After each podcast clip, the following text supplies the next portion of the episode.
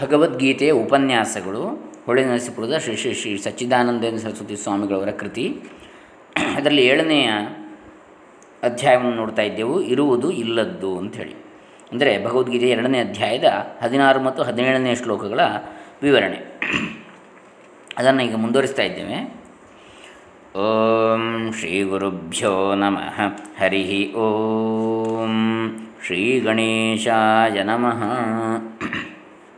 ವೇದಾಂತಿಗಳು ಈ ಬಗೆಯ ಭ್ರಾಂತಿಗಳನ್ನು ಅಧ್ಯಾಸ ಎಂಬ ಹೆಸರಿನಿಂದ ಕರೆಯುತ್ತಾರೆ. ಯಾವುದು? ಬಂದು ಹೋಗುವಂಥವುಗಳನ್ನು, ಯಾವಾಗಲೂ ಶಾಶ್ವತವಾಗಿಲ್ಲದಂಥವುಗಳನ್ನು. ಅಧ್ಯಾಸ ಎಂದರೆ ಪದಾರ್ಥದಲ್ಲಿ ಇಲ್ಲದ್ದನ್ನು ಅದರ ಮೇಲೆ ಹಾಕುವ ಭಾವನೆ, ಆರೋಪಿಸುವಂಥದ್ದು. ವಸ್ತುಗಳ ತತ್ವಕ್ಕೆ ತಮ್ಮ ನಮ್ಮ ಭಾವನೆಯನ್ನು ಕೂಡಿಸಿಕೊಂಡು ವ್ಯವಹರಿಸುತ್ತಿರುವೆವು. ಈ ಭಾವನೆಗಳು ವಸ್ತುವಿನ ನಿಜವನ್ನು ಅರಿತುಕೊಂಡಾಗ ಜೊಳ್ಳಾಗಿ ಬಿಡುವು. ಕಳ್ಳನನ್ನು ಕಳ್ಳನೆಂದು ಅರಿತುಕೊಂಡಾಗ ಅವನು ಮಿತ್ರನೆಂದು ನಾವು ಭಾವಿಸಿದ್ದದ್ದು ತಪ್ಪೆಂದು ನಮಗೆ ತೋರುತ್ತದೆ. ಆದರೆ ಮಿತ್ರನೆಂದು ಅರಿತುಕೊಂಡಾಗಲೂ ಅವನು ಕಳ್ಳನೇ ಆಗಿರುತ್ತಿದ್ದನು. ಅಧ್ಯಾಸವು ನಿಜವೆಂದು ತೋರುತ್ತಿರುವುದಕ್ಕೆ ತತ್ವವನ್ನು ಕಂಡುಕೊಳ್ಳಬೇಕೆಂಬ ಇಚ್ಛೆ ಇಲ್ಲದ್ದೇ ಪ್ರೋತ್ಸಾಹಕವಾಗಿರುತ್ತದೆ. ವಿಚಾರಕ್ಕೆ ಹೊರಟರೆ ತೋರಿಕೆಯ ಕಾಲದಲ್ಲಿಯೇ ತೋರಿಕೆಯ ಹುಸಿಯೆಂದು, ವಸ್ತುತತ್ವಕ್ಕೆ ಸಂಬಂಧಿಸಿಯೇ ಇಲ್ಲವೆಂದು ನಿರ್ಣಯವೂ ಆಗಿಬಿಡುತ್ತದೆ. ಹಿತ್ತಾಳೆಯ ಕಲಶ, ಮಣ್ಣಿನ ಕಲಶ ಎರಡೂ ಕಲಶವೆಂಬ ದೃಷ್ಟಿಯಿಂದ ಒಂದೇ. ಆದರೆ ತತ್ವದೃಷ್ಟಿಯಿಂದ ನೋಡಿದರೆ ಒಂದು ಹಿತ್ತಾಳೆ, ಮತ್ತೊಂದು ಮಣ್ಣು. ನಾವು ವಸ್ತುಗಳಿಂದ ಆಗುವ ಕೆಲಸವನ್ನು ಲಕ್ಷ್ಯದಲ್ಲಿಟ್ಟು ಅವುಗಳಲ್ಲಿ ಇಲ್ಲದ ತಾರತಮ್ಯವನ್ನು ಕಲ್ಪಿಸಿಕೊಳ್ಳುತ್ತಿರುವೆವು. ಆದರೆ ತತ್ವದೃಷ್ಟಿಯಿಂದ ನೋಡಿದರೆ ಈ ಭೇದವಾಗಲಿ ತಾರತಮ್ಯವಾಗಲಿ ಎಂದೂ ಇರಲೇ ಇಲ್ಲವೆಂದು ನಿರ್ಧಾರವಾಗುವುದು. ಹಿತ್ತಾಳೆಯ ಕೊಡವೆಂದು ನಾವು ಕರೆಯುವುದು ಹಿತ್ತಾಳೆಯೇ ಹೊರತು ಹಿತ್ತಾಳೆಗಿಂತ ಬೇರೆಯಾದ ಕೊಡವೆಂಬ ವಸ್ತು ತತ್ವವು ಇರುವುದಿಲ್ಲ. ಹಿತ್ತಾಳೆಯ ತಗಡು, ಹಿತ್ತಾಳೆಯ ಕೊಡ ಎಂಬ ಭೇದವು ಹೆಸರು, ಆಕಾರ, ಕೆಲಸ ಇವುಗಳ ದೃಷ್ಟಿಯಿಂದ ಆದದ್ದು. ವಸ್ತು ತತ್ವದೃಷ್ಟಿಯಿಂದ ಹಿತ್ತಾಳೆಯನ್ನೇ ನಾವು ಈ ಬೇರೆ ಬೇರೆ ಹೆಸರಿನಿಂದ ಕರೆಯುತ್ತಿರುವೆವು. ಹಿತ್ತಾಳೆಯ ಕೊಡವು ಒಡೆದ ಮೇಲೆ ಹೊಸದಾಗಿ ಹಿತ್ತಾಳೆ ಆಗುವುದಿಲ್ಲ. ಅದು ಸರಿಯಾಗಿರುವಾಗಲೂ ಅದರ ನಿಜವೂ ಹಿತ್ತಾಳೆಯೇ. ನಾಮರೂಪಗಳಿಗೆ ಬೆಲೆಯನ್ನು ಕೊಡುವವರು ತತ್ವದರ್ಶಿಗಳ ದೃಷ್ಟಿಯಿಂದ ಇನ್ನೂ ಮಕ್ಕಳೇ. ತನಗೆ ಇಟ್ಟಿದ್ದ ಒಂದು ಚಿನ್ನದ ಒಡವೆಯನ್ನು ಕರಗಿಸುವುದಕ್ಕೆ ಅಕ್ಕಸಾಲಿಯು ಪ್ರಯತ್ನಿಸುವಾಗ ಹುಡುಗನಿಗೆ ಅಳು ಬರುತ್ತದೆ. ಆದರೆ ತಂದೆಗೆ ಚಿನ್ನವು ಎಲ್ಲಿಯೂ ಹೋಗಿಲ್ಲವೆಂಬ ಅರಿವು ಇರುವುದರಿಂದ ಯಾವ ದುಃಖವೂ ಆಗುವಂತಿಲ್ಲ.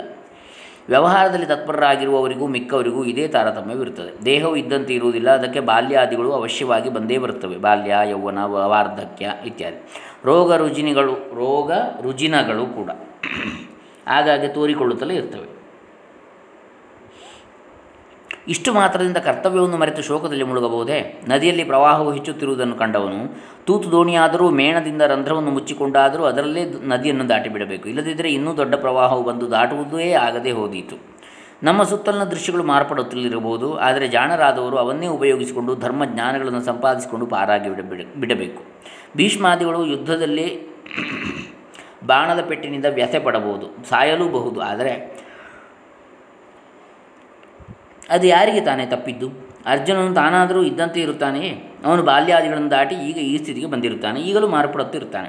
ಶರೀರಾದಿಗಳು ಯಾವಾಗ ತಾನೇ ಇದ್ದಂತೆ ಇರುವವು? ಅವು ಸ್ಥಿರವೇ? ನಿಜವೇ? ಇವುಗಳು ತಾವು ಇಲ್ಲದೇ ಇದ್ದರೂ ನಿಜವಾಗಿರುವಂತೆ ತೋರುತ್ತಾ ಅವಿವೇಕಿಗಳನ್ನು ಗೋಳುಗುಟ್ಟಿಸುತ್ತಿರುವವು. ಆದರೆ ಮಾರ್ಪಡುತ್ತಿರುವ, ತೋರಿ ಹಾರುತ್ತಿರುವ ಈ ಹುಸಿ ನೋಟಗಳಿಗೆಲ್ಲ ಆಧಾರವಾದ ಸತ್ಯ ಒಂದಿದೆ. ಅದೇ ಪರಮಾತ್ಮನು. ಅದನ್ನು ಕಣ್ಣಿಟ್ಟು ನೋಡಬೇಕು. ಅದ ಅದೊಂದಕ್ಕೆ ನಿಜವಾದ ಬೆಲೆ ಇರುವುದು.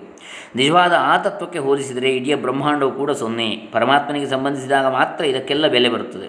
ಸೊನ್ನೆಗಳನ್ನು ಎಷ್ಟು ಬರೆದುಕೊಂಡರೂ ಯಾವ ಬೆಲೆಯೂ ಇವಕ್ಕಿರುವುದಿಲ್ಲ. ಬರಿಯ ಮೂರು ಸೊನ್ನೆಗಳನ್ನು ಒಂದರ ಪಕ್ಕದಲ್ಲಿ ಒಂದಿಟ್ಟರೆ ಏನು ತಾನೇ ಬೆಲೆ ಬಂದಿತು? ಆದರೆ ಒಂದು ಎಂಬ ಅಂಕೆಯ ಮುಂದೆ ಅವೇ ಮೂರು ಸೊನ್ನೆಗಳನ್ನಿಟ್ಟರೆ ಒಂದು ಸಾವಿರವಾಗುವುದು. ಪರಮಾತ್ಮನಿಗೆ ಸಂಬಂಧಿಸಿದ ನಾಮರೂಪಗಳು ಹೆಚ್ಚಿನ ಬೆಲೆಯುಳ್ಳವಾಗಿರುವು. ಆದರೆ ಬರಿಯ ನಾಮರೂಪಗಳು ಸೊನ್ನೆ ಇದ್ದಂತೆ ಅಸತ್ಯ ಆಗಿರುತ್ತವೆ. ಇದುವರೆಗೆ ನಾವು ಮಾಡಿದ ವಿಚಾರದಿಂದ ಹೊರಗಿನ ಪ್ರಪಂಚಕ್ಕಾಗಲಿ ನಮ್ಮೊಳಗಿನ ಪ್ರಪಂಚಕ್ಕಾಗಲಿ ಸೊನ್ನೆ ಸುತ್ತಿದಂತೆ ಆಯಿತೆಂದು ಭಾವಿಸಬಾರದು. ಇದಕ್ಕೆ ಸತ್ ಆಗಿರುವ, ಎಂದೆಂದಿಗೂ ಮತ್ತೊಂದನ್ನು ಬಯಸದೆ ನಿಜವಾಗಿಯೂ ಇದ್ದುಕೊಂಡಿರುವ ಪರಮಾತ್ಮನನ್ನು ಸಂಬಂಧಿಸಿಕೊಳ್ಳಬೇಕು. ಹಾಗಾದರೆ ನಾವು ಬದುಕಿದೆವು. ಇಲ್ಲದಿದ್ದರೆ ಶೋಕಮೋಹಗಳೇ ನಮಗೆ ಗತಿಯನ್ನು ನಿರ್ಣಯಿಸಿದ್ದಾಗಿದೆ ಅಷ್ಟೇ. ತತ್ವದರ್ಶಿಗಳಿಗೆ ಈ ನಿರ್ಣಯವು ಚೆನ್ನಾಗಿ ತಿಳಿಯುತ್ತದೆ. ಶ್ರೀ ಶಂಕರಾಚಾರ್ಯರು ಈ ವಿಷಯದಲ್ಲಿ ಹೇಳಿರುವುದನ್ನು ಚೆನ್ನಾಗಿ ನೆನಪಿಗೆ ತಂದುಕೊಳ್ಳುವುದರಿಂದ ನಮಗೆ ಶುಭವಾಗ್ತದೆ. ಅವರು ಕೊಟ್ಟಿರುವ ಒಂದು ದೃಷ್ಟಾಂತ ಹೀಗಿದೆ. ಇದು ನೀರು ಎಂದು ಬಿಸಿಲುಗುದುರೆಯನ್ನು ನೋಡಿ ಭ್ರಾಂತಿಯಾಗುವುದಷ್ಟೇ. ಆಗ ಬಿಸಿಲುಗುದುರೆ ಅಂದರೆ ಮರೀಚಿಕೆ, ಮರು ಮರೀಚಿಕೆ ಅಂತೇಳಿ ಮರುಭೂಮಿಯಲ್ಲಿ. ಆಗ ಅಲ್ಲಿ ತೋರುವ ನೀರು ಇರುವುದಿಲ್ಲವಾದರೂ ಇದು ಎಂಬ ವಸ್ತು ಇದ್ದೇ ಇರುತ್ತದೆ. ಯಾವ ಹುಸಿ ತೋರಿಕೆಯಾದರೂ ತಾನೇ ತೋರಿಕೊಳ್ಳಲಾರದು. ಅದಕ್ಕೆ ಆಸ್ಪದವಾಗಿರುವ ಪರಮಾರ್ಥ ವಸ್ತುವೊಂದು ಇದ್ದೇ ಇರಬೇಕು. ಹುಸಿಯಾದ ಹಾವು ನಿಜವಾದ ಹಗ್ಗದ ಆಧಾರದಿಂದಲೇ ತೋರಿಕೊಳ್ಳುತ್ತಿರುತ್ತದೆ. ಹಗ್ಗವೇ ಇಲ್ಲದೆ ತೋರುವುದಿಲ್ಲ. ತೋರಿಕೆಯ ಹಾವನ್ನು ನಾವು ಹಗ್ಗಕ್ಕೆ ಹೊಸದಾಗಿ ಗಂಟು ಹಾಕಬೇಕಾದ ಅವಶ್ಯವೇನೂ ಇಲ್ಲ. ಹಾವು ಎಂದೆಂದಿಗೂ ಹಗ್ಗಕ್ಕೆ ಸಂಬಂಧಿಸಿಕೊಂಡೇ ತೋರುತ್ತಾ ಇತ್ತು. ಇದರಂತೆ ನಾಮರೂಪಗಳ ಜಗತ್ತನ್ನು ಹೊಸದಾಗಿ ಪರಮಾತ್ಮನಿಗೆ ಸಂಬಂಧಿಸಬೇಕಾದದ್ದೇನಿರುವುದಿಲ್ಲ. ಅದು ಎಂದೆಂದಿಗೂ ಪರಮಾತ್ಮನಿಗೆ ಸಂಬಂಧಿಸಿಕೊಂಡು ಅದನ್ನು ಆತನ ಆತ ಆಧಾರದಿಂದಲೇ ತೋರಿಕೊಂಡಿರುವುದು. ಇದರ ಕಡೆಗೆ ನಮ್ಮ ಮನಸ್ಸು ಹೋಗಿರುವುದಿಲ್ಲ. ಯಾರಿಗೆ ಈ ತತ್ವ ಮನದಟ್ಟಾಗಿರುವುದೋ ಅವರೇ ತತ್ವದರ್ಶಿಗಳು. ಇಡೀ ಜಗತ್ತು ಪರಮಾತ್ಮನಿಗೆ ಸಂಬಂಧಿಸಿರುತ್ತದೆ ಎಂಬುದು ಬರಿಯ ನಂಬಿಕೆಯಲ್ಲ, ಇದು ಅನುಭವದಲ್ಲಿಯೂ ಇದೆ. ಇರುವ ಹಗ್ಗದಲ್ಲಿ ಇಲ್ಲದ ಹಾವು ತೋರುವಂತೆ ಸದ್ರೂಪನಾದ ಪರಮಾತ್ಮನಲ್ಲಿಯೇ ಅಸಕ್ತಾದ ಜಗತ್ತು ತೋರುತ್ತದೆ. ಆದ್ದರಿಂದ ಯಾವುದು ತೋರಿದರೂ ಅದಕ್ಕೆ ಆತ್ಮನ ಸತ್ತೆ, ಆತ್ಮನ ಇರವು ತಗಲಿಕೊಂಡೇ ಅನುಭವಕ್ಕೂ ಬರ್ತದೆ. ಮನೆ, ಮಠ, ಬಾಗಿಲು, ಕುರ್ಚಿ, ಮೇಜು, ತಂಬಿಗೆ, ಕೊಡ ಎಂದು ನಮಗೆ ಕಾಣುತ್ತಿರುವುದೆಲ್ಲ ಇರುವ ಮನೆ, ಇರುವ ಮಠ ಎಂದು ಮುಂತಾಗಿಯೇ ತೋರುತ್ತದೆ. ಇಷ್ಟೇ ಅಲ್ಲ, ಹುಸಿ ತೋರಿಕೆ ಎಂದು ನಮಗೆಲ್ಲ ಗೊತ್ತಾಗಿರುವ ಹಗ್ಗದ ಹಾವು, ಕಪ್ಪೆ ಚಿಪ್ಪಿನ ಬೆಳ್ಳಿ ಮುಂತಾದವುಗಳಾಗಲಿ, ತೀರ ಇಲ್ಲವೇ ಇಲ್ಲವೆಂದು ನಾವು ನಿಶ್ಚಯ ಮಾಡಿಕೊಂಡಿರುವ ಕಲ್ಪಿತ ಕಥೆಯ ಪಾತ್ರಗಳಾಗಲಿ, ಇರುವ ಹಾವು, ಇರುವ ಬೆಳ್ಳಿ, ಇರುವ ಊರು, ಇರುವ ಅರಸು ಎಂದು ಮುಂತಾಗಿಯೇ ತೋರಿಕೊಳ್ಳುವು.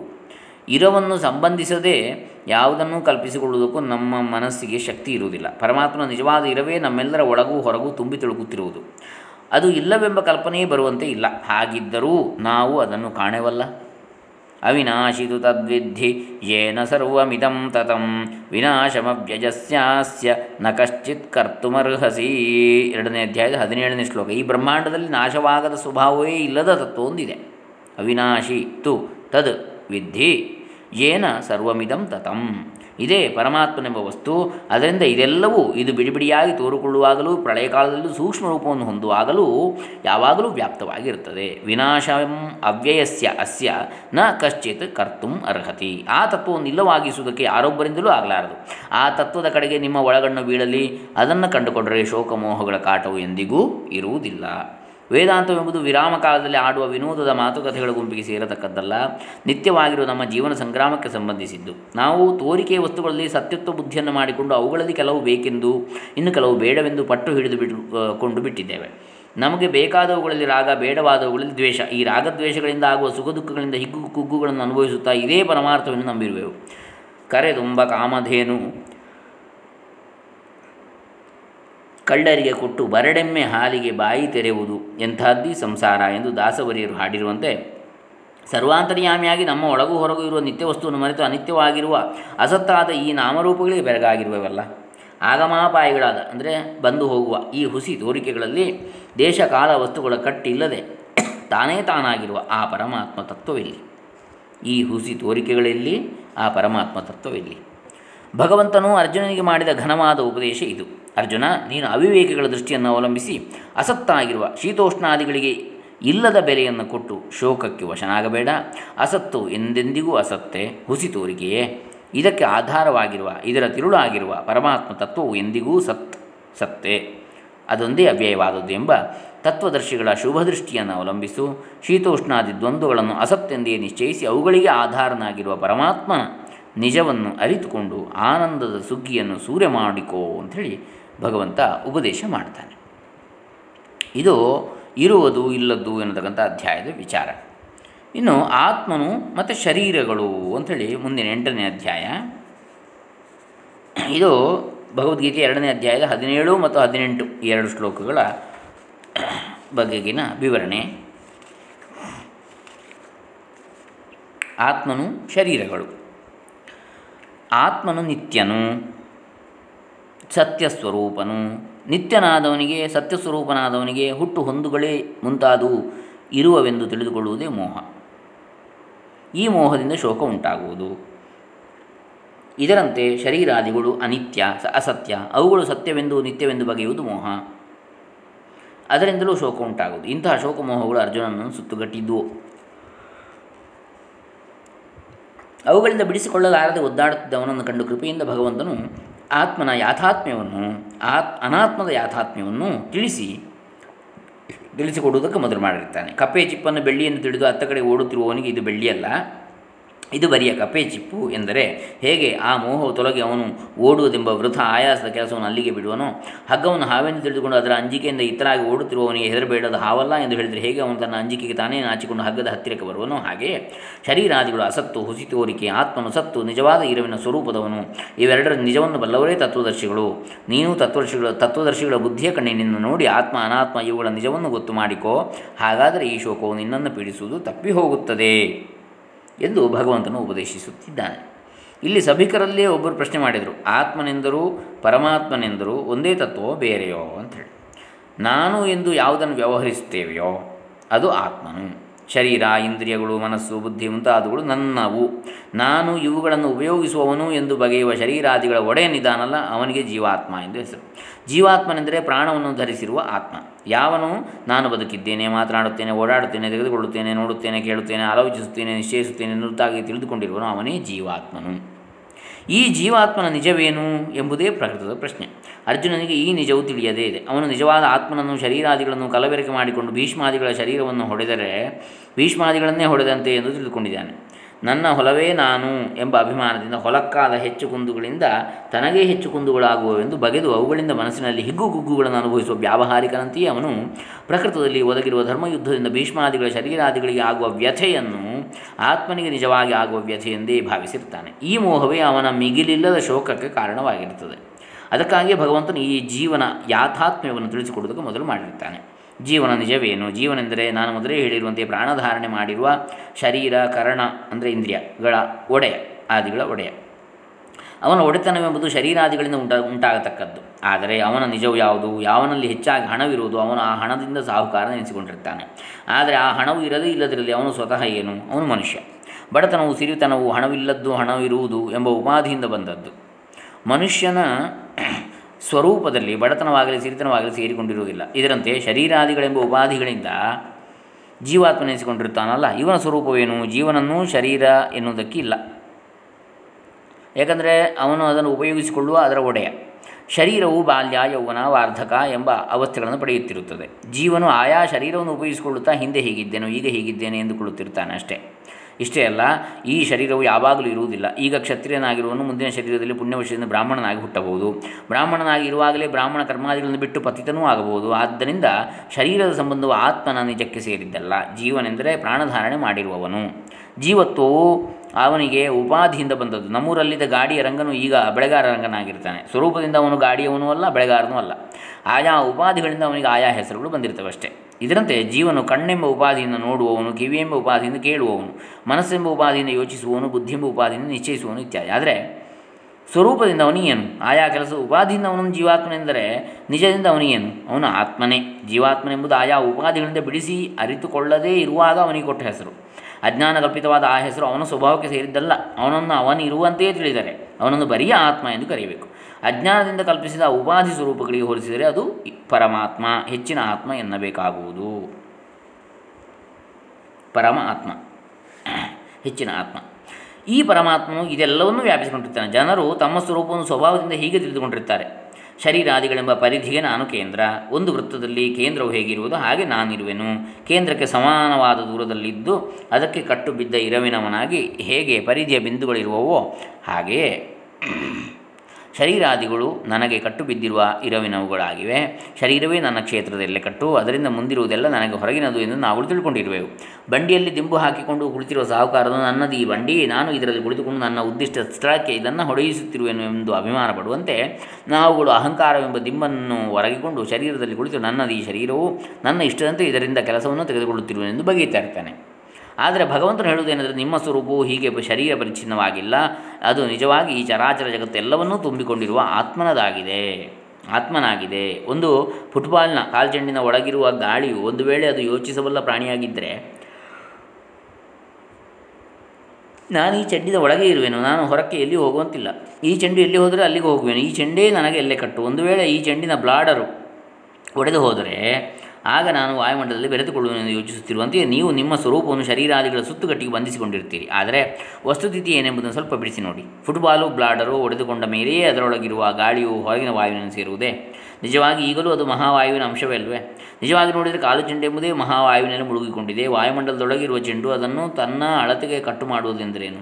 ಅದರ ಒಳಗೂ ಹೊರಗೂ ಮೇಲೂ ಕೆಳಗೂ ಎಲ್ಲೆಲ್ಲಿಯೂ ವಾಯುವೇ ಇದೆ ಅಲ್ವೇ? ಇದರಂತೆ ನಿಮ್ಮ ಒಳಗೂ ಹೊರಗೂ ಎಲ್ಲೆಲ್ಲಿಯೂ ಆತ್ಮನೇ ಇರ್ತಾನೆ. ಆತ್ಮನ ಬಿಟ್ಟು ಯಾವುದೊಂದು ಇರುವುದಿಲ್ಲ. ಶರೀರಾದಿಗಳು ಆತ್ಮನ ಆಧಾರದಿಂದಲೇ ತೋರಿಕೊಳ್ಳುತ್ತಿರ್ತವೆ. ನಮ್ಮ ದೇಶದ ವಾಯು ನಿಮ್ಮ ದೇಶದ ವಾಯು ಎಂದು ವಾಯುವಿನಲ್ಲಿ ಹೇಗೆ ಭೇದವಿಲ್ಲವೋ, ವಾಯುವೆಲ್ಲವೂ ಹೇಗೆ ತುಂಡಾಗದೆ ಒಂದೇ ಆಗಿರುವುದೋ, ಹಾಗೆಯೇ ಆತ್ಮನು ಎಲ್ಲ ಶರೀರಗಳಲ್ಲಿಯೂ ಒಬ್ಬನೇ, ಎಲ್ಲ ವಸ್ತುಗಳಲ್ಲಿಯೂ ಒಬ್ಬನೇ. ಯಾವುದೊಂದು ಶರೀರಕ್ಕೂ ಈ ಆತ್ಮನು ಗಂಟು ಬಿದ್ದಿಲ್ಲ. ಎಲ್ಲವನ್ನು ಅವನೊಬ್ಬನೇ ವ್ಯಾಪಿಸಿಕೊಂಡಿರ್ತಾನೆ. ಇದಿಷ್ಟು ಆತ್ಮನ ಯಾಥಾತ್ಮ್ಯ. ಇನ್ನು ಶರೀರಾದಿಗಳೋ ಅಂತವಂತ ಇಮೇ ದೇಹ, ಈ ದೇಹಗಳು ಅಂತವುಳ್ಳವು, ಅನಿತ್ಯವಾದವು, ಅಸತ್ತಾದವುಗಳು. ಅವುಗಳಿಂದ ಆತ್ಮನು ಕಟ್ಟು ಒಡೆಯುವುದಾಗಲಿ ಅಂದರೆ ಬಂಧಿಸಲ್ಪಡುವುದಾಗಲಿ, ಅವುಗಳ ಧರ್ಮದಿಂದ ಆತ್ಮನಿಗೆ ದ್ವಂದ್ವಗಳ ಸಂಸರ್ಗವಾಗುವುದಾಗಲಿ ಎಂದಿಗೂ ಆಗಲಾರದು. ಯಾಕೆ? ಇವು ಅಂತ್ಯವಿರುವಂಥವುಗಳು, ಅದು ಅನಂತ ಆತ್ಮ. ಇಲ್ಲಿ ಭಗವಂತನು ಶರೀರಾದಿಗಳನ್ನೇ ಮುಖ್ಯವಾಗಿ ಅಸತ್ತೆಂದು ಹೇಳುವುದಕ್ಕೆ ಹೊರಟಿರ್ತಾನೆ. ಆತನ ಅಭಿಪ್ರಾಯದಲ್ಲಿ ಆತ್ಮ ಅನಾತ್ಮ ಎಂಬ ಎರಡು ರಾಶಿಗಳನ್ನು ಬಿಟ್ಟರೆ ಮೂರನೇ ರಾಶಿಯೇ ಇಲ್ಲ. ನಮ್ಮ ಹೊರಗೆ ಕಾಣುವ ನೆಲ, ನೀರು, ಬೆಂಕಿ, ಗಾಳಿ, ಬಯಲು, ಗುಡ್ಡ, ನದಿ, ಸಮುದ್ರ ಮುಂತಾದವುಗಳೆಲ್ಲವೂ ಅನಾತ್ಮವೇ. ಆತ್ಮನೊಬ್ಬನೇ ಪರಮಾರ್ಥ, ಅವನೊಬ್ಬನೇ ಸತ್ ನಿಜವಾಗಿರುವವನು, ಅನಾತ್ಮವೆಲ್ಲವೂ ಅಸತ್. ಆದರೆ ಅರ್ಜುನನ ದೃಷ್ಟಿಯಿಂದ, ವ್ಯಾವಹಾರಿಕ ಎಲ್ಲರ ದೃಷ್ಟಿಯಿಂದ ನೋಡಿದರೆ ನಮ್ಮ ಶರೀರದವರೆಗಿನ ಅನಾತ್ಮಕ್ಕೂ ಅದರ ಹೊರಗಿನ ಅನಾತ್ಮಕ್ಕೂ ಒಂದು ಹೆಚ್ಚು ಕಡಿಮೆ ಇರುತ್ತದೆ. ಸೂರ್ಯನು ಎಲ್ಲ ಕಡೆಗೂ ತನ್ನ ಕಿರಣಗಳನ್ನು ಪಸರಿಸಿದ್ದರೂ ಮೋಡವು ಗುಡಿಗಟ್ಟಿಕೊಂಡಿರುವಾಗ ಅವನ ಸುತ್ತಲೂ ಒಂದು ವೃತ್ತವು ಕಾಣಿಸಿಕೊಳ್ಳುವುದಷ್ಟೇ. ಆ ವೃತ್ತದಲ್ಲಿ ಸೂರ್ಯನ ಬೆಳಕು ವಿಶೇಷವಾಗಿ ಹರಡಿರುವಂತೆ ತೋರುತ್ತಿರುವುದು. ಅದರಂತೆ ನಮಗೆ ನಮ್ಮ ಸುತ್ತಲೂ ಇರುವುದೆಲ್ಲವೂ ಅನಾತ್ಮವೇ. ಆದರೂ ನಾವು ಅದೆಲ್ಲವೂ ನಮ್ಮ ಆತ್ಮಚೈತನ್ಯದ ಬೆಳಕೆಂದರೆ ವ್ಯಾಪ್ತವಾಗಿರುವುದು. ಆದರೂ ವ್ಯವಹಾರದ ಅಜ್ಞಾನ ಮೇಘವು ಗುಡಿಗಟ್ಟಿರುವ ಸಮಯದಲ್ಲಿ ದೇಹಾದಿಗಳಲ್ಲಿ ನಮಗೆ ವಿಶೇಷವಾದ ಅಭಿಮಾನವಿರುತ್ತದೆ. ಅವುಗಳ ಇರುವಿಕೆಯನ್ನು ನಾವು ನೇರವಾಗಿ ಅನುಭವಿಸುವಂತೆ ಮಿಕ್ಕವುಗಳ ಇರುವನ್ನು ಅನುಭವಿಸುತ್ತಿಲ್ಲವೆಂದು ನಮಗೆ ತೋರುತ್ತಿರುವುದು. ಹೊರಗೆ ನೆಲದ ಮೇಲೆ ಹರಿದಾಡುತ್ತಿರುವ ಚೇಳಿ ನೀರವನ್ನು, ಅದರ ಕಡಿತದಿಂದ ನಮಗೆ ಮೈಯಲ್ಲಾಗುವ ಉರಿಯ ಇರವನ್ನು ನಾವು ಅನುಭವಿಸುವುದರಲ್ಲಿ ಇರುವ ತಾರತಮ್ಯವನ್ನು ಹೋಲಿಸಿ ನೋಡಿದರೆ ಆಗ ಶರೀರದವರೆಗಿನ ಅನಾತ್ಮ ಕ್ಷೇತ್ರದ ಹೆಚ್ಚುಗಾರಿಕೆಯು ನಿಮ್ಮ ಮನಸ್ಸಿಗೆ ತಟ್ಟುತ್ತದೆ. ಹೊರಗಿನ ವಸ್ತುಗಳಲ್ಲಿ ಇದು ಎಂಬ ಅರಿವೇ ಮುಖ್ಯ, ಆದರೆ ಶರೀರಾದಿಗಳಲ್ಲಿ ನಾನು ಎಂಬ ಅರಿವೇ ಮುಖ್ಯ. ಹೊರಗಿನ ವಸ್ತುಗಳಲ್ಲಿ ನಾನಿಂದಾಗಲಿ ನನ್ನದಿಂದಾಗಲಿ ಅಭಿಮಾನ ಉಂಟಾಗಬೇಕಾದರೆ ಶರೀರಾದಿಗಳ ಮೂಲಕ ಅವು ನಮಗೆ ತಾಕಬೇಕು. ಹೀಗೆ ಶರೀರದಲ್ಲಿ ವಿಶೇಷವಾದ ಅಭಿಮಾನವಿರುವುದರಿಂದ ಅದರ ಮೂಲಕ ನಮಗೆ ಹೆಚ್ಚಿನ ಶೋಕವು ಉಂಟಾಗ್ತಾ ಇರ್ತದೆ. ಆದ್ದರಿಂದ ಭಗವಂತನು ಈ ಅಭಿಮಾನವನ್ನು ತಪ್ಪಿಸುವುದಕ್ಕಾಗಿ ಅಂತವಂತ ಇಮೇ ದೇಹ ನಿತ್ಯಸ್ಥೋಕ್ತ ಶರೀರಿಣಃ ಎಂದಿರ್ತಾನೆ. ಶರೀರಗಳಿಗೆ ಅಂತ ಉಂಟು, ಅವು ಕೊನೆಗಾಣುವಂಥವು ಎಂದರೆ ನಮ್ಮ ಮನಸ್ಸಿನಲ್ಲಿ ಕಾಲದ ಸಂಬಂಧದ ಅರಿವೇ ಉಂಟಾಗುವುದು ಸ್ವಾಭಾವಿಕ. ಕೊನೆಗೆ ಕೊನೆಗಾಣುವುದೆಂದರೆ ಇನ್ನು ಮೇಲೆ ಇಲ್ಲವಾಗುವುದು ಎಂದೇ ಅರ್ಥ ಎಂದು ನಮ್ಮ ಭಾವನೆ. ಆದರೆ ಇರುವುದಕ್ಕೆ ಅಭಾವವಿಲ್ಲ, ಇಲ್ಲದಕ್ಕೆ ಭಾವವಿಲ್ಲ. ಇರುವುದು ಎಂದೆಂದಿಗೂ ಇರುತ್ತದೆ, ಇಲ್ಲದ್ದು ಎಂದೆಂದಿಗೂ ಇಲ್ಲ ಎಂದು ಆಗಲೇ ಭಗವಂತನು ಹೇಳಿರುವ ಸೂತ್ರವಾಕ್ಯವನ್ನು ಇಲ್ಲಿ ನೆನಪಿಗೆ ತಂದುಕೊಳ್ಬೇಕು. ಈ ಶರೀರಗಳು ಅನಿತ್ಯ ಮಾತ್ರವಲ್ಲ, ಇವು ಅಸತ್ಯವೂ ಆಗಿವೆ. ಇವುಗಳು ಪರಮಾರ್ಥವಾಗಿ ಇಲ್ಲವೇ ಇಲ್ಲ. ಜಡಭರತನ ಬಳಿಗೆ ಬಂದ ರಹುಗಣನಿಗೆ ಆತನ ಉಪದೇಶ ಮಾಡುವಾಗ ಕೊಟ್ಟ ಪಲ್ಲಕ್ಕೆ ದೃಷ್ಟಾಂತವನ್ನು ಇಲ್ಲಿ ನೆನಪಿಗೆ ತಂದುಕೊಳ್ಳಬಹುದು. ಪಲ್ಲಕ್ಕೆ ಅಂದ್ರೇನು? ಬಿದಿರು ಬೊಂಬೆ, ಹಲಗೆಯೇ, ಅದಕ್ಕೆ ಕಟ್ಟಿರುವ ಗೊಂಡೆ ಗೊಂಡೆಯಗಳೇ, ಮೇಲು ಮುಸುಕೆ, ಇವುಗಳಲ್ಲಿ ಯಾವುದೊಂದು ಪಲ್ಲಕ್ಕಿ ಅಲ್ಲವಾದರೆ ಪಲ್ಲಕ್ಕಿ ಎಂಬುದು ಬರಿಯ ಹೆಸರೇ ಹೊರತು ಮತ್ತೇನು ಅಲ್ಲವೆಂದಾಗುತ್ತದೆ. ಇದರಂತೆ ಶರೀರಾದಿಗಳನ್ನು ತಿಳಿಯಬೇಕು. ಕಾರ್ಯವೆಂಬುದು ಬರಿಯ ಮಾತಿನಿಂದ ಆಗಿರುವುದು ಬರಿಯ ಹೆಸರೇ ಎಂದು ಶ್ರುತಿಯು ಹೇಳಿರುವಂತೆ ಸಪ್ತ ಧಾತುಗಳನ್ನು ಬಿಟ್ಟರೆ ಶರೀರವೆಂಬುದು ಬೇರೆ ಇಲ್ಲ. ಆ ಧಾತುಗಳು ಪಂಚಭೂತಗಳನ್ನು ಬಿಟ್ಟರೆ ಬೇರೆ ಇಲ್ಲ. ಭೂತಗಳಲ್ಲಿ ಪೃಥ್ವಿಯು ಅಪ್ಪನ್ನು ಬಿಟ್ಟು ಬೇರೆಯಾಗಿಲ್ಲ, ಅಪ್ಪು ತೇಜಸ್ಸನ್ನು ಬಿಟ್ಟಿಲ್ಲ, ತೇಜಸ್ಸು ವಾಯುವನ್ನು ಬಿಟ್ಟಿಲ್ಲ, ವಾಯು ಆಕಾಶಕ್ಕಿಂತಲಾಗಲಿ ಆಕಾಶವು ಆತ್ಮನಿಗಿಂತಲಾಗಲಿ ಬೇರೆ ಇರುವುದಿಲ್ಲ. ಇದೆಲ್ಲ ಬರೀ ಮಾಯೆ, ಹುಸಿ ತೋರಿಕೆ. ಇರುವುದೆಲ್ಲ ಆತ್ಮನೇ. ಕನಸಿನಲ್ಲಿ ನಮಗೊಂದು ಶರೀರವಿರುವಂತೆಯೂ ನಮ್ಮ ಸುತ್ತಮುತ್ತಲು ಅನೇಕ ಶರೀರಗಳಿರುವಂತೂ ತೋರುತ್ತಿರುತ್ತದೆ ಕನಸಿನಲ್ಲಿ. ಆದರೆ ನಿಜವಾಗಿ ನೋಡಿದರೆ ಎಚ್ಚೆತ್ತರೆ ಆ ದೇಹಗಳಲ್ಲಿ ಯಾವುದೊಂದು ಇರಲೇ ಇಲ್ಲ ಎಂದು ನಿಶ್ಚಯವಾಗಿ ಬಿಡುತ್ತದೆ. ನಾವು ಒಬ್ಬರೇ ಅನೇಕ ಶರೀರಗಳಾಗಿ ತೋರಿಕೊಂಡೆವು ಅಷ್ಟೇ ಕನಸಿನಲ್ಲಿ. ನಾವೇ ಎಲ್ಲ ಬೇರೆ ಬೇರೆ ಶರೀರಗಳು ಕಾಣುವಂಥದ್ದು, ಬೇರೆ ಬೇರೆ ಜನ ಇದ್ದರು ಅಂತೇಳಿ ಕನಸಲ್ಲಿ. ಹೀಗೆಯೇ ಈ ಶರೀರಗಳೆಲ್ಲವೂ ಅಂಥವುಳ್ಳವುಗಳು, ಸರಿಯಾದ ತಿಳುವಳಿಕೆ ಉಂಟಾದ ಕೂಡಲೇ ಅವೆಲ್ಲವೂ ಹಾರಿ ಹೋಗುವು. ಶರೀರಗಳು ಎಂಬ ಬಹುವಚನವನ್ನು ಉಪಯೋಗಿಸಿರುವುದು ಅವುಗಳಲ್ಲಿ ಯಾವುದೊಂದು ನಿಜವಲ್ಲ, ಅವುಗಳೆಲ್ಲಕ್ಕೂ ಆತ್ಮನೊಬ್ಬನೇ ಆತ್ಮನು ಒಬ್ಬನೇ ಎಂಬುದನ್ನು ಮನಸ್ಸಿಗೆ ಹತ್ತಿಸುವುದಕ್ಕೆ. ನಿತ್ಯನಾದ ಶರೀರ ಶರೀ ನಿತ್ಯನಾದ ಶರೀರಿಯ ಶರೀರಗಳು ಎಂಬುದರ ಅರ್ಥ ಸ್ವಾರಸ್ಯವನ್ನು ಸ್ವಲ್ಪ ಲಕ್ಷ್ಯ ಬಿಟ್ಟು ಅರಿತುಕೊಳ್ಳಬೇಕಾಗಿದೆ. ಆತ್ಮನಿಗೆ ಯಾವ ಶರೀರಗಳು ನಿಜವಾಗಿ ಇಲ್ಲವೆಂದ ಮೇಲೆ ಅವನು ಶರೀರಿ ಎಂಬುದಾದರೂ ಹೇಗೆ? ನಾವು ಶರೀರಿಗಳೆಂದು ಬೇರೆ ಬೇರೆ ಆಗಿರುವೆವೆಂದು ತಿಳಿದುಕೊಂಡಿರ್ತೇವೆ. ನಿಜವೂ ಹೀಗಿಲ್ಲ. ನಮ್ಮೆಲ್ಲರಿಗೂ ಒಬ್ಬನೇ ಆತ್ಮನ ಇರುತ್ತಾನೆ. ವಾಯುಮಂಡಲದಲ್ಲಿ ಅನೇಕ ಸೋರೆಯ ಬುರುಡೆಗಳನ್ನು ಬಿಟ್ಟರೆ ಅವುಗಳಲ್ಲಿರುವ ವಾಯುವೆಲ್ಲ ಒಂದೇ ಆಗಿರುವಂತೆ ಈ ದೇಹಗಳಲ್ಲೆಲ್ಲ ಒಬ್ಬನೇ ಆತ್ಮನು ಇದ್ದುಕೊಂಡಿರ್ತಾನೆ. ಬ್ರಹ್ಮನಿಂದ ಹಿಡಿದು ಸ್ತಂಭದವರೆಗೆ ದೇವತೆಗಳು, ಮನುಷ್ಯರು, ಪಶುಗಳು, ಪಕ್ಷಿಗಳು, ಕ್ರಿಮಿಗಳು, ಕೀಟಗಳು, ಸ್ಥಾವರ ಎಲ್ಲ ಪ್ರಾಣಿಗಳಲ್ಲಿಯೂ ಅಚ್ಚಳಿಯದ ಶುದ್ಧ ಚೈತನ್ಯ ಸ್ವರೂಪನಾದ ಒಬ್ಬನೇ ಆತ್ಮನು ಇರುತ್ತಾನೆ. ಈ ಶರೀರಗಳು ಕನಸಿನ ಶರೀರಗಳಂತೆ ಬೇರೆ ಬೇರೆಯಾಗಿ ಅನೇಕವಾಗಿ ಕಾಣುತ್ತಿವೆ. ಆದ್ದರಿಂದಲೇ ಪರಮಾರ್ಥವಾಗಿ ಆತ್ಮನು ಶರೀರಿಯೂ ಅಲ್ಲ. ಆತ್ಮನು ನಿತ್ಯನು. ಅವಿನಾಶಿ ನಿತ್ಯವಾಗಿರುವ ವಸ್ತುಗಳು ಕೇವಲ ಮಾರ್ಪಡುತ್ತಲೇ ಇರುತ್ತವೆ. ಪೃಥ್ವಿ ಮುಂತಾದವು ಬೇರೆ ಬೇರೆ ಆಕಾರ ವಿಕಾರಗಳನ್ನು ಹೊಂದುತ್ತಲೇ ಇರುತ್ತವೆ. ಆದರೂ ಅದೇ ವಸ್ತು ಎಂಬ ಬುದ್ಧಿ ಇರುವುದರಿಂದ ಅವುಗಳನ್ನು ನಿತ್ಯವೆಂದು ಕರೆಯುವುದುಂಟು. ಆದರೆ ಆತ್ಮನು ಅಂಥ ಪರಿಣಾಮಿ ನಿತ್ಯನಲ್ಲ. ಅವನು ಬೇರೆ ಬೇರೆ ರೂಪವನ್ನು ತಳೆಯುವ ಪರಿಣಾಮಿಯಲ್ಲ. ಅವನು ಕೂಟಸ್ಥ ನಿತ್ಯನು, ಇದ್ದಂತೆ ಇರುವವನು, ಯಾವ ಮಾರ್ಪಾಡನ್ನು ಹೊಂದದವನು.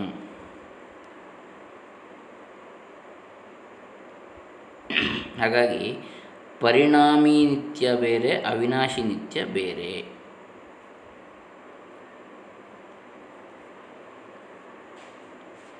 ಆತ್ಮನ ಈ ಆಧ್ಯಾತ್ಮವನ್ನು ನಾವು ಯಾವ ಪ್ರಮಾಣದಿಂದ ಅರಿತುಕೊಳ್ಳಬೇಕು? ಅವನ ಇಂದ್ರಿಯಗಳಿಗೆ ಗೋಚರನಾಗಿರುವವನಲ್ಲ. ಮಾತಿನಿಂದ ತಿಳಿಸುವುದಕ್ಕಾಗಲಿ, ಮನಸ್ಸಿನಿಂದ ಚಿಂತಿಸುವುದಕ್ಕಾಗಲಿ, ಊಹಿಸುವುದಕ್ಕಾಗಲಿ ಬರುವವನಲ್ಲ. ಯಾವುದು ಕರ್ಣಗಳಿಗೆ ಗೋಚರವೋ ಅದನ್ನು ಪ್ರತ್ಯಕ್ಷ ಪ್ರಮಾಣದಿಂದ ಕಾಣಬಹುದು. ಅಥವಾ ಪ್ರತ್ಯಕ್ಷಕ್ಕೆ ಗೋಚರವಾಗುವ ಗುರುತಿನಿಂದ, ಹೊಗೆಯಿಂದ, ಬೆಂಕಿಯ ಇರವನ್ನು ಊಹಿಸಿ ನಿಶ್ಚಯಿಸುವಂತೆ ಅನುಮಾನ ಪ್ರಮಾಣದಿಂದ ಅದು ಅರಿಯಬಹುದು. ಆದರೆ ಇವನು ಪ್ರಮಾಣಗಳಿಗೆ ಗೋಚರನೇ ಅಲ್ಲ. ಯಾವುದು ಪ್ರಮಾಣಕ್ಕೆ ಗೋಚರವಾಗುವುದಕ್ಕೆ ತಕ್ಕದ್ದಾಗಿರುವುದೋ ಅದಕ್ಕೆ ಪ್ರಮೇಯವೆಂದು ಹೆಸರು. ಆದರೆ ಆತ್ಮನು ನಮ್ಮ ಸ್ವರೂಪವೇ ಆಗಿರೋದ್ರಿಂದ ಅಪ್ರಮೇಯನು, ಯಾವ ಪ್ರಮಾಣಕ್ಕೂ ಗೋಚರನಲ್ಲ. ಹಾಗಾದರೆ ಆತ್ಮನೇ ಇಲ್ಲವೆಂದಾಗುವುದಿಲ್ಲವೇ ಎಂದು ಯಾರಾದರೂ ಕೇಳಬಹುದು. ಅದಕ್ಕೆ ಉತ್ತರವೇನೆಂದರೆ, ಯಾವುದು ಪ್ರಮಾಣಕ್ಕೆ ಗೋಚರವಾಗತಕ್ಕದ್ದು ಅದು ಪ್ರಮಾಣದಿಂದ ಅರಿಯುವುದಕ್ಕೆ ಬರದೇ ಇರುವಾಗ ಇಲ್ಲ ಎನ್ನುವುದು ಸರಿ. ಉದಾಹರಣೆಗೆ, ಬಲವಾದ ಬೆಳಕಿರುವಾಗ ನಮ್ಮ ಮುಂದೆ ಗಡಿಗೆ ಇದೆ ಎಂದರೆ ಕಣ್ಣಿರುವವರು ಯಾರು ನೋಡಿದರೂ ಅದು ಕಾಣಬೇಕು. ಹಾಗೆ ಕಾಣದೇ ಇದ್ದರೆ ಅದು ಇಲ್ಲ ಎಂದು ನಿಶ್ಚಯಿಸುವುದು. ಆದರೆ ಯಾವುದು ಯಾವ ಪ್ರಮಾಣಕ್ಕೂ ಸಿಕ್ಕುವ ಸ್ವಭಾವದ್ದೇ ಅಲ್ಲವೋ ಅದನ್ನು ಪ್ರಮಾಣದಿಂದ ನೋಡುವುದೇ ತಾನೇ ಹೇಗಾದೀತು? ಹಾಗೆ ಪ್ರಮಾಣದಿಂದ ನೋಡುವುದಕ್ಕಾಗದ ಮಾತ್ರಕ್ಕೆ ಅದು ಇಲ್ಲವೆಂದು ಹೇಗೆ ತಾನೇ ನಿಶ್ಚಯಿಸುವುದಕ್ಕಾದೀತು? ಇದು ಹೋಗಲಿ. ಪ್ರಮಾಣಕ್ಕೆ ಗೋಚರನಲ್ಲದ ಆತ್ಮನನ್ನು ಅರಿತುಕೊಳ್ಳುವುದಾದರೂ ಹೇಗೆ, ಮತ್ತೊಬ್ಬರಿಗೆ ಅವನ ಇರವನ್ನು ತಿಳಿಸಿಕೊಡುವುದಾದರೂ ಹೇಗೆ ಎಂಬ ಪ್ರಶ್ನೆ ಸಹಜವಾಗಿ ಇಲ್ಲಿ ಎದ್ದುಕೊಳ್ಳುತ್ತದೆ ಅಷ್ಟೇ. ಈ ಪ್ರಶ್ನೆಗೆ ಉತ್ತರವನ್ನು ಹೇಳಬೇಕಾಗಿರುತ್ತದೆ. ಆತ್ಮನೆಂದರೆ ನಮ್ಮ ಸ್ವರೂಪವೇ. ಅದರ ಬೆಳಕಿನಿಂದಲೇ ನಾವು ಪ್ರಮಾಣಗಳನ್ನು ಅರಿಯುತ್ತಿರುತ್ತೇವೆ ಅರಿಯುತ್ತಿರುವೆವು ಪ್ರಮಾಣಗಳಿಂದ ಪ್ರಮೇಯಗಳನ್ನು ಅರಿಯುತ್ತಿರುವೆವು. ಇಂತಹ ಸ್ವರೂಪವು ಇದೆಯೋ ಇಲ್ಲವೋ ಎಂದು ಸಂಶಯ ಪಡೋದಕ್ಕಾಗುವಂತಿಲ್ಲ. ಸ್ವಾತ್ಮ ನಿರೂಪಣವೆಂಬ ಗ್ರಂಥದಲ್ಲಿ ಹೇಳುವಂತೆ, ಅಸ್ತಿ ಸ್ವಯಂ ಇತ್ಯಸ್ಮಿನ್ನರ್ಥೇ ಕಸ್ಯ ಆಸ್ತಿ ಸಂಶಯ ಪುಂಸಃ. ತಾನು ಇದ್ದೇನೋ ಇಲ್ಲವೋ ಎಂಬ ಸಂಶಯ ಯಾರಿಗೆ ತಾನಿದ್ದಿತು? ಅತ್ರಾಪಿ ಸಂಶಯಶ್ಚೇತ್ ಸಂಶಯಿತ ಯಸ್ಸ ಏವ ಭವಸಿ ತ್ವಂ. ಒಂದು ವೇಳೆ ಯಾರಾದರೂ ಈ ಸ್ವರೂಪದಲ್ಲಿ ಸಂಶಯ ಉಂಟಾಗಿದೆ ಅಂದರೆ ಹಾಗೆ ಸಂಶಯ ಪಡುವ ನೀನೇ ಆತ್ಮನೆಂದು ತಿಳಿ ಎಂದು ಉತ್ತರವನ್ನು ಹೇಳಬೇಕಾಗುವುದು. ಸಂಶಯವಾಗಲಿ ನಿಶ್ಚಯವಾಗಲಿ ವಿಪರೀತ ಜ್ಞಾನವಾಗಲಿ ಉಂಟಾಗುವುದು ಹೋಗುವುದು ಯಾವ ತತ್ವದ ಆಧಾರದಿಂದ ಆಗುತ್ತಿರುವುದು ಅದು ಸಂಶಯ ನಿಶ್ಚಯಾದಿಗಳಿಗೆ ಎಂದಿಗೂ ವಿಷಯವಾಗಲಾರದು. ಸರಿಯಾಗಿ ನೋಡಿದರೆ ಅದು ಇದೆಂದಾಗಲಿ ಇಲ್ಲವೆಂದಾಗಲಿ ಹೇಳುವುದು ಸಾಹಸದ ಮಾತು. ದೀಪದ ಬೆಳಕಿನಿಂದ ಎಲ್ಲವನ್ನೂ ತಿಳಿತಿರ್ತೇವೆ. ಆ ದೀಪವನ್ನು ನೋಡುವುದಕ್ಕೆ ಮತ್ತೊಂದು ದೀಪವನ್ನು ಬಯಸುವವೇ ಇಲ್ಲ. ದೀಪವು ಸ್ವಯಂ ಪ್ರಕಾಶವಾಗಿದೆ. ಇದರಂತೆ ಎಚ್ಚರದಲ್ಲಿ ಪ್ರಮಾಣಗಳು ನಮ್ಮ ಆತ್ಮನಿಗೆ ಗೋಚರವಾಗುವು. ನಮ್ಮ ಆತ್ಮ ಚೈತನ್ಯದ ಬೆಳಕಿನಿಂದಲೇ ಇದು ಪ್ರಮಾಣ, ಇದು ಪ್ರಮಾಣವಲ್ಲ ಎಂದು ನಿರ್ಧರಿಸುತ್ತಿರುವೆವು. ತನಿ ನಿದ್ರೆಯಲ್ಲಿ ಪ್ರಮಾಣ ವ್ಯವಹಾರವೇ ಇಲ್ಲವೆಂಬುದನ್ನು ಅದರಿಂದಲೇ ಗೊತ್ತುಪಡಿಸುತ್ತಿರುವೆವು, ಆತ್ಮನಿಂದಲೇ, ಗಾಢ ನಿದ್ರೆಯಲ್ಲಿ. ಆದ್ದರಿಂದ ಆತ್ಮನ ಯಾವ ಪ್ರಮಾಣವನ್ನು ಬಯಸದೆ ತಾನೇ ಸಿದ್ಧನಾಗಿರುತ್ತಾನೆ. ಆತ್ಮನ ಇರವು ಸಿದ್ಧವಾಗುವುದಕ್ಕೂ ಪ್ರಮಾಣಗಳಿಂದ ಪ್ರಮೇಯಗಳ ಇರವು ಸಿದ್ಧವಾಗುವುದಕ್ಕೂ ಬಹು ಬಹಳ ಹೆಚ್ಚು ಕಡಿಮೆ ಇದೆ. ಪ್ರತ್ಯಕ್ಷವಾಗಿ ನೋಡಿದರೂ ನಮಗೆ ವಸ್ತುಗಳು ನೇರಾಗಿ ಗೊತ್ತಾದಂತೆ ಆಗಿರುವುದಿಲ್ಲ. ಯಾಕೆಂದರೆ ವಸ್ತುವಿಗೂ ಇಂದ್ರಿಯಕ್ಕೂ ಮೊದಲು ಸಂಬಂಧವಾಗಿ ಆ ಬಳಿಕ ಇಂದ್ರಿಯಕ್ಕೂ ಮನಸ್ಸಿಗೂ ಸೇರುವೆ. ಆದರೆ ಆತ್ಮನು ಮನಸ್ಸಿನ ಮೂಲಕವಾಗಿ ವಸ್ತುವನ್ನು ಪ್ರತ್ಯಕ್ಷ ಪ್ರಮಾಣದಿಂದ ಅರಿತನು ಎನ್ನುತ್ತೇವೆ. ಹೀಗೆ ನಡುವೆ ಮನಸ್ಸು ಇಂದ್ರಿಯಗಳು ಇರುವುದರಿಂದ ಪ್ರತ್ಯಕ್ಷವೆಂಬುದು ಪ್ರಮೇಯವನ್ನು ನಮಗೆ ನೇರವಾಗಿ ಕಾಣಿಸಿದಂತೆ ಆಗುವುದಿಲ್ಲ. ಆದರೆ ಆತ್ಮನನ್ನು ಆತ್ಮನು ಹೀಗೆ ಅರಿಯಬೇಕಾದದ್ದೇನೂ ಇರುವುದಿಲ್ಲ. ಆತ್ಮನು ತನಗೆ ತಾನು ದೇಶಕಾಲ ವಸ್ತುಗಳಿಂದ ವ್ಯವಹಿತನಾಗಿ ಇರುವುದಿಲ್ಲ. ದೇಶಕಾಲ ವಸ್ತುಗಳನ್ನು ಕೂಡ ಬೆಳಗುವ ಅಖಂಡ ಅನಂತ ಜ್ಯೋತಿಯಾಗಿರುತ್ತಾನೆ. ಅವನು ನಿತ್ಯ ನಿರ್ವಿಕಾರಿಯಾಗಿರುತ್ತಾನೆ ಎಂಬುದಕ್ಕೆ ತನಗೆ ತಾನೇ ಪ್ರಮಾಣವಾಗಿರುತ್ತಾನೆ. ಇದೇ ಆತ್ಮನ ತತ್ವ. ಇದರಲ್ಲಿ ನಾನು, ನೀನು, ನಮ್ಮದು, ನಿಮ್ಮದು, ಒಂದು, ಎರಡು, ಅನೇಕ ಎಂಬ ಭೇದಗಳು ಇರುವುದಿಲ್ಲ. ಈ ಪರಮಾರ್ಥ ತತ್ವವೇ ನಮ್ಮ ಸ್ವರೂಪವಾಗಿರುತ್ತದೆ. ಈ ಸ್ವರೂಪವನ್ನು ತಿಳಿಸಿಕೊಟ್ಟ ಉಪಕಾರವು ಭಗವದ್ಗೀತೆಯದಾಗಿರುತ್ತದೆ. ಆತ್ಮತತ್ವ ನಿರ್ಣಯವನ್ನು ಭೌತಿಕ ಶಾಸ್ತ್ರದ ಥಿಯರಿ ಎಂಬ ಕಲ್ಪಿತ ನಿಯಮಗಳಿಗೆ ಹೋಲಿಸಬಾರದು. ತಿಳಿದಿರುವ ವಿಷಯಗಳಿಗೆಲ್ಲ ಹೊಂದುವ ಹೊಸ ತಿಳುವಳಿಕೆ ಒಂದು ಸಾಮಾನ್ಯ ನಿಯಮವು ಕಲ್ಪಿತಮಯ ಎನಿಸುತ್ತದೆ. ಉದಾಹರಣೆಗೆ, ಮೊದಮೊದಲು ಜನರು ಸೂರ್ಯ, ಚಂದ್ರ ಮುಂತಾದ ಗ್ರಹಗಳಿಂದ ಭೂಮಿಯ ಸುತ್ತುತ್ತಿರುವವೆಂದು ನಂಬಿದ್ದರು. ಅದನ್ನೇ ಶಾಸ್ತ್ರೀಯವಾಗಿ ಹೊಂದಿಸಿ ನಿಯಮವಾಗಿಯೂ ವಿದ್ವಾಂಸರು ಮಾಡಿಕೊಂಡಿದ್ದರು. ಆದರೆ ಈಚೆಗೆ ಅನೇಕ ಕಾರಣಗಳಿಂದ ಭೂಮಿಯ ಮುಂತಾದ ಗ್ರಹಗಳೆಲ್ಲವೂ ಸೂರ್ಯನ ಸುತ್ತಲೂ ಸುತ್ತುತ್ತಿರುವವೆಂದು, ಕೆಲವು ಗ್ರಹಗಳನ್ನು ಸುತ್ತುತ್ತಿರುವ ಉಪಗ್ರಹಗಳು ಇವೆ ಎಂದು ಭೌತಿಕಶಾಸ್ತ್ರದಿಂದ ನಿಶ್ಚಯಿಸಿರುತ್ತಾರೆ. ಇದುವರೆಗೆ ನಡೆದಿರುವ ವಿಚಾರ ಪರಂಪರೆಯಿಂದ ಈ ನಿಯಮ ಏರ್ಪಟ್ಟಿರುತ್ತದೆ. ಆದರೆ ಮುಂದೆ ನವೀನ ವಿಚಾರಧಾರೆಯೊಂದು ಬಲವಾಗಿ ಈಚೆ ಈಗಿನ ವಿಚಾರ ಕ್ರಮದಲ್ಲಿ ದೋಷವಿದೆ ಎಂದು ಗೊತ್ತಾದರೆ ಈ ನಿಯಮವು ಬಾಧಿತವಾಗಿ ಬಿಡುತ್ತದೆ. ಭೌತಿಕಶಾಸ್ತ್ರದ ಎಷ್ಟೋ ನಿಯಮಗಳು ಹೀಗೆ ಬದಲಾಯಿಸಿರುವುದು ನಮ್ಮ ಅನುಭವದಲ್ಲಿದೆ. ಆಟಮ್ ಆಟಮ್ ಎಂಬ ಪರಮಾಣುವು ಅವಿಭಜನೀಯವೆಂದು ಮೊದಲು ಶಾಸ್ತ್ರಜ್ಞರು ತಿಳಿದುಕೊಂಡಿದ್ದರು. ಆಟಮ್ ಎಂಬ ಶಬ್ದಕ್ಕೆ ಅಖಂಡವೆಂದೇ ಅರ್ಥ. ಆದರೆ ಈಗ ಆಟಮ್ ಪರಮಾಣುವನ್ನು ತುಂಡರಿಸಿ ವಿಂಗಡಿಸಿರ್ತಾರೆ. ಆಟಮ್ ಬಾಂಬ್ ಎಂಬುದು ಈ ಶೋಧನೆಯ ಫಲಗಳಲ್ಲಿ ಒಂದಾಗಿರುತ್ತೆ. ಹೀಗೆ ಭೌತಿಕ ನಿಯಮಗಳು ಮಾರ್ಪಡಬಹುದು, ಆದರೆ ಆತ್ಮನು ನಿತ್ಯನು, ನಿರ್ವಿಕಾರನು, ಅಖಂಡ ಚೈತನ್ಯ ಸ್ವರೂಪನು, ಅಪ್ರಮೇಯನು ಎಂಬುದು ಇಂಥ ಕಲ್ಪಿತ ನಿಯಮ ಅಲ್ಲ. ಇದು ಕೇವಲ ತರ್ಕದಿಂದ ಊಹಿಸಿದ ಸಂಗತಿಯಲ್ಲ. ಕಲ್ಪನೆಗಳಿಗೆಲ್ಲ ಆಧಾರನು ಆತ್ಮನು. ಕಲ್ಪನೆಗಳು ಮಾರ್ಪಡಬಹುದು, ಎಚ್ಚರದ ಕಲ್ಪನೆಗಳು ಕನಸಿನ ಬೇರ್ಪಡಬಹುದು, ತನಿ ನಿದ್ರೆಯಲ್ಲಿ ಯಾವ ಕಲ್ಪನೆಯ ಗುರುತು ಇಲ್ಲವಾಗಬಹುದು, ಆದರೆ ಅವಿಕಲ್ಪನಾದ ಆತ್ಮನು ಆಗಲೂ ಇರುವನು. ಇಂಥ ಆತ್ಮತತ್ವವು ಸಿದ್ಧವಾದರೆ ಏನೇನು ಸಿದ್ಧವಾದ ಹಾಗಾಗುವುದು ಎಂಬುದನ್ನು ಮುಂದೆ ತಿಳಿಸುವೆನು. ಸದ್ಯದಲ್ಲಿ ಶ್ರೀರಾಮಕೃಷ್ಣ ಪರಮಹಂಸರು ಒಂದು ಸೂಕ್ತಿಯನ್ನು ನೆನಪು ಮಾಡಿಸುತ್ತೇನೆ. ಮೇಲಿನ ಅಂತಸ್ತಿಗೆ ಹೋಗುವವನು ಮೊದಲು ಒಂದೊಂದಾಗಿ ಮೆಟ್ಟಿಲನ್ನು ಏರುತ್ತಾ ಬರ್ತಾನೆ. ಒಂದೊಂದು ಮೆಟ್ಟಿಲನ್ನು ಹತ್ತಿದ ಹಾಗೆಲ್ಲ ಅವನು ಮೊದಲಿಗಿಂತ ಮೇಲುಮೇಲಕ್ಕೆ ಏರುತ್ತಾನಾದರೂ ಮೆಟ್ಟಿಲುಗಳಲ್ಲಿ ಯಾವುದೊಂದು ಮೇಲು ಮಾಳಿಗೆ ಆಗಿರುವುದಿಲ್ಲ. ಆದರೆ ಆ ಅಂತಸ್ತನ್ನೇ ಮುಟ್ಟಿದ ಬಳಿಕ ಅವನಿಗೆ ಆಗುವ ಅರಿವು ಹೇಗಿರುವುದು? ಮೇಲಿನ ಅಂತಸ್ತಿನ ನೆಲವೆಲ್ಲ ಗಾರೆಯದೆ, ಅಲ್ಲಿಯೂ ಇಟ್ಟಿಗೆಗಳನ್ನು ಹಾಕಿದೆ. ಅದರಂತೆ ಪ್ರತಿಯೊಂದು ಮೆಟ್ಟಿಲು ಇಟ್ಟಿಗೆಗಾರಿಗಳಿಂದ ಆಗಿರುತ್ತದೆ. ಮೇಲಿನ ಅಂತಸ್ತುಗಳಿಗೂ ಮೆಟ್ಟಿಲುಗಳಿಗೂ ಯಾವ ವಸ್ತು ತಾರತಮ್ಯ ಇರುವುದೇ ಇಲ್ಲ. ಹೀಗೆಯೇ ಪ್ರಕೃತದಲ್ಲಿ ಆತ್ಮತತ್ವದ ಅರಿವಿಗೆ ಏರಬೇಕೆಂಬ ಜಿಜ್ಞಾಸು ಶರೀರಾದಿಗಳು ತಾನಲ್ಲವೆಂದು ಒಂದೊಂದಾಗಿ ಅವುಗಳನ್ನು ಬಿಟ್ಟು ಒಂದಕ್ಕಿಂತ ಒಂದು ಹೆಚ್ಚು ಹೆಚ್ಚು ಸೂಕ್ಷ್ಮವಾದ ತತ್ವವನ್ನು ಮುಟ್ಟುತ್ತಾನೆ. ಆದರೆ ಅವುಗಳೊಂದೂ ಆತ್ಮನಾಗಿರುವುದಿಲ್ಲ. ಆತ್ಮನ ಅರಿವಾದ ಬಳಿಕವೋ ಎಂದರೆ ಎಲ್ಲವೂ ಆತ್ಮನೇ. ಆತ್ಮನಿಗಿಂತ ಬೇರೆಯಾಗಿ ಮತ್ತೆ ಯಾವ ಶರೀರಾದಿಗಳು ಇರುವುದಿಲ್ಲ. ಭೂತಾನ್ ವಿಷ್ಣುರ್ ಭುವನಾನ್ ವಿಷ್ಣುರ್ವನಾನ್ ವಿಷ್ಣುರ್ ಗಿರಯಶ್ಚ ವಿಷ್ಣು ಎಂಬಂತೆ ಎಲ್ಲವೂ ಪರಮಾತ್ಮನೇ. ಸರ್ವಂ ವಿಷ್ಣುಮಯಂ ಜಗತ್ ಎಂಬ ಘನ ಸಿದ್ಧಾಂತವು ಮನದಟ್ಟಾಗ್ತದೆ. ಆಗ ಸಂಸಾರದ ಯಾವ ಶೋಕಮೋಹಗಳು ಇರುವುದೇ ಇಲ್ಲ ಎನ್ನುವಂಥದ್ದನ್ನು ಇಲ್ಲಿ ಹೊಳೆ ನರಸೀಪುರ ಶ್ರೀ ಶ್ರೀ ಶ್ರೀ ಸಚ್ಚಿದಾನಂದ ಸರಸ್ವತಿ ಮಹಾಸ್ವಾಮಿ ಸದ್ಗುರುಗಳು ನಮಗೆ ಉಪದೇಶ ಮಾಡ್ತಾರೆ. ಇದು ಎಂಟನೆಯ ಅಧ್ಯಾಯ, ಆತ್ಮನು ಶರೀರಗಳು ಎನ್ನುವಂಥ ವಿಚಾರ. ಇನ್ನು ಆತ್ಮಜ್ಞಾನದಿಂದ ಕೃತಕೃತ್ಯತೆ, ಇದನ್ನು ನಾಳೆ ದಿವಸ ನೋಡೋಣ. ಹರೇ ರಾಮ. ಸರ್ವೇ ಜನ ಸುಖಿನೋ ಭವಂತು, ಲೋಕಾಃ ಸಮಸ್ತಾಃ ಸುಖಿನೋ ಭವಂತು. ಶ್ರೀಕೃಷ್ಣಾರ್ಪಣಮಸ್ತು. ಸದ್ಗುರು ಶ್ರೀ ಶ್ರೀ ಶ್ರೀ ಸಚ್ಚಿದಾನಂದೇಂದ್ರ ಸರಸ್ವತಿ ಚರಣಾರ್ವಿಂದಾರ್ಪಿತಮಸ್ತು. ಸದ್ಗುರು ಚರಣಾರ್ಪಿತಮಸ್ತು. ಓಂ ತತ್ಸತ್. ಬ್ರಹ್ಮಾರ್ಪಣಮಸ್ತು.